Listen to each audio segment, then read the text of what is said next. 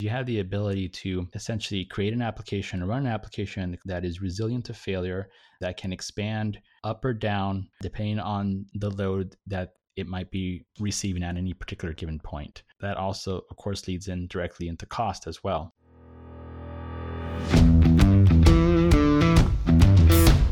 Technology is transforming how we think, how we lead, and how we win. From InterVision, this is Status Go, the show helping IT leaders move beyond the status quo, master their craft, and propel their IT vision.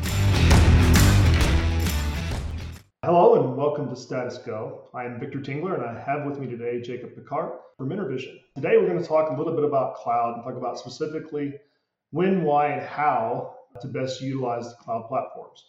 As most clients know, the utilization of cloud and cloud services can be a mixed blessing. Cloud done right can lead to great innovation solutions that drive the business forward, that help you grow your business, help you to reduce cost, a lot of the benefits that we all hear about. While on the other hand, cloud done wrong can leave a company in a worse position than they were when they started.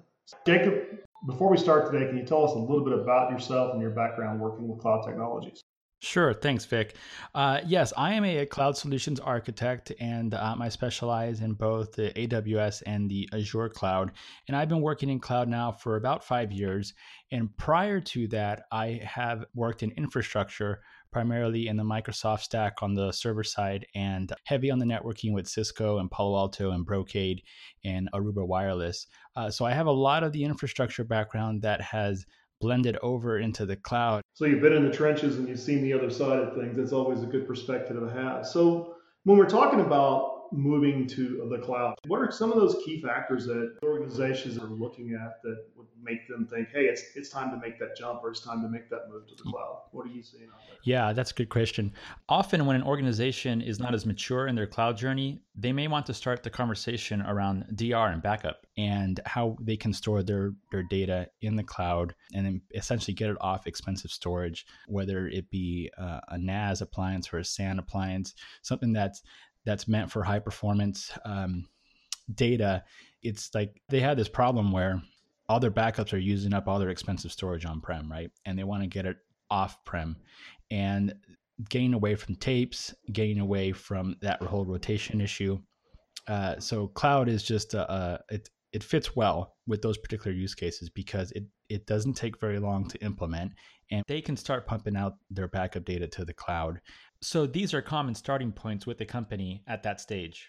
And then we also have the the opposite end of the spectrum where an organization is um, or, they can be completely cloud savvy and they just need help with um, either adopting uh, whether it be serverless technology or um, or using CI CI/CD pipelines for for their application and their development. So it, it varies, but mostly it's around it's around the backups. That's usually where the conversation starts, and then it gets into aging hardware. And uh, let's say they have a SAN appliance that they don't want to renew the maintenance on, and they want to get rid of it, and they want to start moving their data off that appliance. Another one is they have perhaps maybe a, a blade cluster or some sort of compute cluster that uh, that is also either end of life and uh, they don't want to renew the new hardware, so they want to they want to look at what the what the cloud can offer them. So I think a lot of times, Jacob, uh, what we see with organizations is what is that compelling event? Do they do they have a colo lease that's about to expire, or do they have you know maybe a turnover in their business where some of the talent that they've had or the, the resources they've had available to them are moving off to other opportunities. And it's a good time to look at you know how do we uh, how do we shift some of this burden to a cloud type platform? So if we could jacob could you take a few minutes and expand on if uh, an organization is moving to expand into a new market or looking to increase their business when would cloud be be right for that type of client? Yeah so these scenarios you mentioned happen quite often within businesses or organizations whether they have a, a, colo lease expiring or they need to get out of their colo for whatever reason. Sometimes as well you know people retire or the people leave the organization and so they have a shortage of a talent to manage the environment.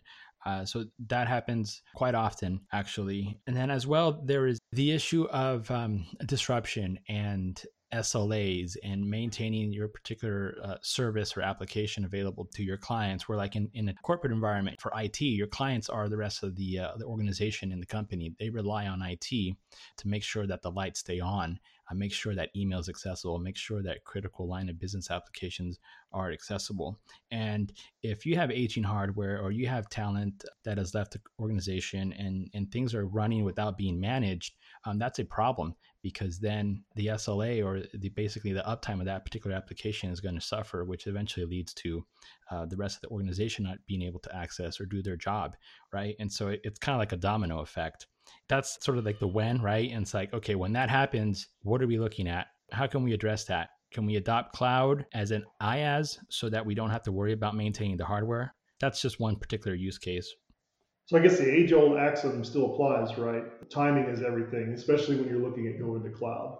So when we're talking about moving to the cloud, let's talk a little bit about the why now. You know, business drivers can be a lot of different things to a lot of different people. You know, it can be everything from resiliency to cost reduction to, you know, just changing the way the, the model of the way that business operates, uh, move from capex to opex. What are you seeing across the board there as far as the the whys that are driving to the cloud? Yeah, a lot of folks like they'll attend a um, a reInvent or a Microsoft conference or whatever, uh, regardless of, of the cloud vendor, they'll they'll attend the cloud conference, right? And they'll get super excited about what's uh, what's shown. It's like, hey, you know what? I want to adopt that particular application or technology because it's going to help me do X. And those are certainly valid. It's a valid case there in order to adopt that particular strategy moving forward. But oftentimes, what we see as the business drivers is it comes down to cost. And they'll think, okay, well, maybe it's less expensive to go to the cloud. And that may be the case. But if you're thinking IaaS and doing a, a lift and shift approach, typically you're going to get sticker shock because it will be more expensive to run on run in the cloud as IaaS. But however, if you're adopting modern technologies like serverless and perhaps maybe container services, then that's when you really start to see the benefit of cloud and how fast and nimble those applications can be and how inexpensive they can be to run them. So I believe you've seen a lot of cases where businesses have taken that approach that well, cloud cloud is really popular. I want to make sure that that I am you know keeping up with my peers and keeping up with uh, other folks in my business uh, by going to the cloud, but they don't really put necessarily the, the forethought into it as far as what the impact is going to be of cloud and how cloud is going to benefit them. So if you're looking at an organization that's going to be expanding the business, where is cloud really offering a lot of, of benefit as far as flexibility? Yeah, that's a good question. With the cloud, you have so much elasticity you can essentially scale horizontally instead of scaling like in the old ways or the old days we would scale vertically um, i used to manage uh, an exchange environment for a pretty large organization and um, exchange as you know can be quite resource intensive to put that uh, vaguely and so we would request as much processing power and ram that we can possibly throw um, at the exchange cluster to make sure that um, that it operated or gave optimal performance to the end users. Um, and so that's th- that would be an example of, of scaling vertically. With the cloud, you have the ability to scale horizontally. So you only provision the amount of resources that you need for your particular application. And then as the needs or the demands grow, the application has the ability to to scale and and take that additional load and so that that then leads into HA and failover. And so what happens is you have the ability to essentially create an application run an application in the cloud that is resilient to failure, that can expand up or down uh, depending on the load that it might be receiving at any particular given point. So it's very nimble that way. And then that also, of course, leads in directly into cost as well. If, if I'm running small, you know, like chances are no one's using the particular application, say the email server or whatever, you know, at midnight or whatever. So the the application will run, uh, just hum along, and then until that application now has to scale up because now let's say it's 6 a.m. or whatever, users are starting to come in. and then it, the application or the server starts getting more load, well, then that application can now start to essentially warm up the engine, so to speak, right? And then it'll start scaling up the environment to support that load. So it's elastic that way, right? It goes up and down, and it can support your your users, your applications.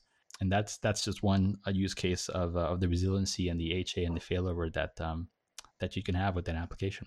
You bring up a good point. So when you're talking about resiliency, I believe a lot of organizations make the assumption, hey, I put it in the cloud, Amazon, Azure, Google, whoever the cloud platform is, they're going to make sure that my application is resilient. And that's not the case, right? That is correct. And and I say that with a slight hesitation because the the cloud platform itself say GCP, AWS, Azure, whoever it might be, right? They are responsible for the cloud, the infrastructure of the cloud, right? So if, let's say you, you spin up an application up there um, or you put your data up there, the cloud provider is responsible for main, making sure that that application, that data set is available to you on the back end. However, if you run a particular application as IaaS, for example, unless you built in the resiliency on that. And let's say you deploy that application and it's only in one availability zone or one fault domain in the in the Azure realm. And let's say that particular uh, domain or data center experiences an outage for whatever reason then your particular application will go down because you haven't built the resiliency into it. The the cloud provider though if you had deployed that application or that solution in multiple availability zones for example then your application can now can take a hit. For example, let's say one availability zone goes down, the application will still be available to your end users because it's running in a different AZ, um, we call it. And this this does happen. I believe it was 2017. There was a lightning storm in Texas that affected um, the Azure cloud based out of San Antonio over there. It did affect that cloud provider. Uh, I think the year prior to that, Amazon had its own issue with uh, with S3 on the East Coast and that had ripple effects that affected the rest of its cloud as well. So unless you have resiliency built into your application, regardless of whether it's IaaS or if it's a serverless deployment or what have you, you can experience outage. It's very unlikely that it will happen, but it's still possible. That's a very, very valid point and good information to bring up. And I, I think that kind of leads us into our, our last topic of discussion, which is the how. So, you know, we've, discerned, we've determined that it's the right time We've determined that uh, that we have the right use case, either business use case or technical use case, to move to the cloud. I guess probably the most important part of this three-legged stool would be the how. We see all the time a business, an organization, a company, you know, put the flag in the ground and say, "I'm moving to the cloud," and have a cloud-first strategy. But having made that decision at a high level and the actual execution of that are two very different things, right? So how would a business uh, be successful moving to the cloud versus you know experiencing a lot of the painful uh, lessons that, that have happened over the last decade or so with uh, with folks trying to get to the cloud? Yeah, sure. That's a great question. Ideally, what you want to do is start with an assessment to see what your as is environment is like before you decide to move to cloud. What this does is it gives you an overall picture of what your environment looks like. It also gives you the ability to shore up documentation for a particular application that may may have been managed by someone who left the organization. And you know you might take the approach where don't touch that application because so and so left and if you touch it it might break type of thing. Uh, i'll classify those as, as legacy applications. Uh, so it gives you an opportunity to uh, to really assess what your environment looks like before you decide to make any changes as you progress into your cloud journey so when you're looking at that assessment, you really want to determine what applications are going to be successful in the cloud prior to moving to the cloud. Exactly. Yeah. Sometimes it doesn't make sense to move, for example, going back to my personal experience with Exchange Server and being Exchange admin, sometimes it doesn't really make sense to um, move that to an IaaS platform in the cloud. Why not just migrate your email to a, hosting provider? Um, Office 365 is a very popular one. And the migration process from on prem to cloud is relatively straightforward. So that frees up your resources to work on on other systems and other other solutions. So that brings around another good point then on the migration process. What have you seen work and what doesn't work? What are some of the gotchas to watch out for there? As for the migration process, the cloud vendors provide their tools that you can use. Uh, for example, Azure offers um, Azure Site Recovery or ASR for short. It allows you to essentially migrate your applications, whether it be on, on Hyper V or VMware or even a physical appliance. It allows you to migrate that appliance or that application to the cloud. AWS has their server migration service and other tools too, like CloudEndure, that you can use to do essentially block level replication, again, just like ASR, to move those uh, workloads to the cloud. So you can use these tools. They are relatively easy to use. However, it, it doesn't necessarily mean that it's the best approach because sometimes you'll come across issues perhaps maybe during that migration process because what's happening on that migration process is essentially uh, yes it's a block level replication of your data but it's essentially a v2v migration because you're migrating from vmware or hyper-v to a either a hyper a hyper-v instance in azure or an ec2 instance in aws right so there are changes that are happening there at the operating system level because if once you once you migrate and you hit start and that VM starts to or that instance starts to load up, it could fail, right? It, it, might not boot all the way to the login screen, so you might have issues. So in those particular instances, this is where using a cloud solutions partner will help you because they've seen the pitfalls. They know the roadblocks that you might encounter, and they have workarounds in order to to work those issues through resolution and um, and get your migration done quickly and on time. So Jacob, when someone's looking at a migration, what would you what would you call out as the top three uh, things to watch out for, the gotchas, the pitfalls they would need to be aware of? So for the top three pitfalls, number one is the dependencies. Knowing your application dependencies and how all your applications are interconnected and, and, who's talking to what is critically important. And when organizations don't do that assessment and they just try to shotgun it they're going to find that things are going to break because that initial planning was not done. So, number one, knowing your dependencies is critically important. Another one that we see is um, network latency. Sometimes, if they have a particular application that is sensitive to latency, um, they need to think about what their bandwidth requirements are going to be when they adopt cloud. Um, that's super important, especially coming from me being a, a prior network engineer. And then the, the last one I would say is old operating systems. Just last week, I was in a conversation with the customer, and they're wanting to move a, a Windows 2000 server to the cloud. And I had to ask twice did you say 2000 um, so when you're using older software uh, you really ought to be thinking about replatforming that because old applications like that are no longer supported by um, the vendors and there's just a security nightmare. Makes perfect sense. Obviously with your experience and your years of doing this you've probably seen a lot of different uh, successes and, and failures to go along with moving to the cloud. Can you talk about a few of those if you don't mind? Yeah sure. There are there are a few use cases that i can think of. Um, there was one primarily on uh, video surveillance. And as you know video data uh, doesn't compress well and it uses up a lot of bandwidth and storage. Um, especially especially as you start getting into the HD resolutions and the 4K resolutions, um, all that starts eating up a lot of your storage space. And so what we find is that in in that using the cloud to store that video data uh, is is very helpful because we're able to de- essentially deploy an appliance. Uh, it's a virtual appliance, mind you, um, in the customer's environment, and essentially present that cloud storage um, as a uh, either an iSCSI mount or an NFS share, whatever might be required for that particular application, we can present cloud storage to them in a native protocol that they understand.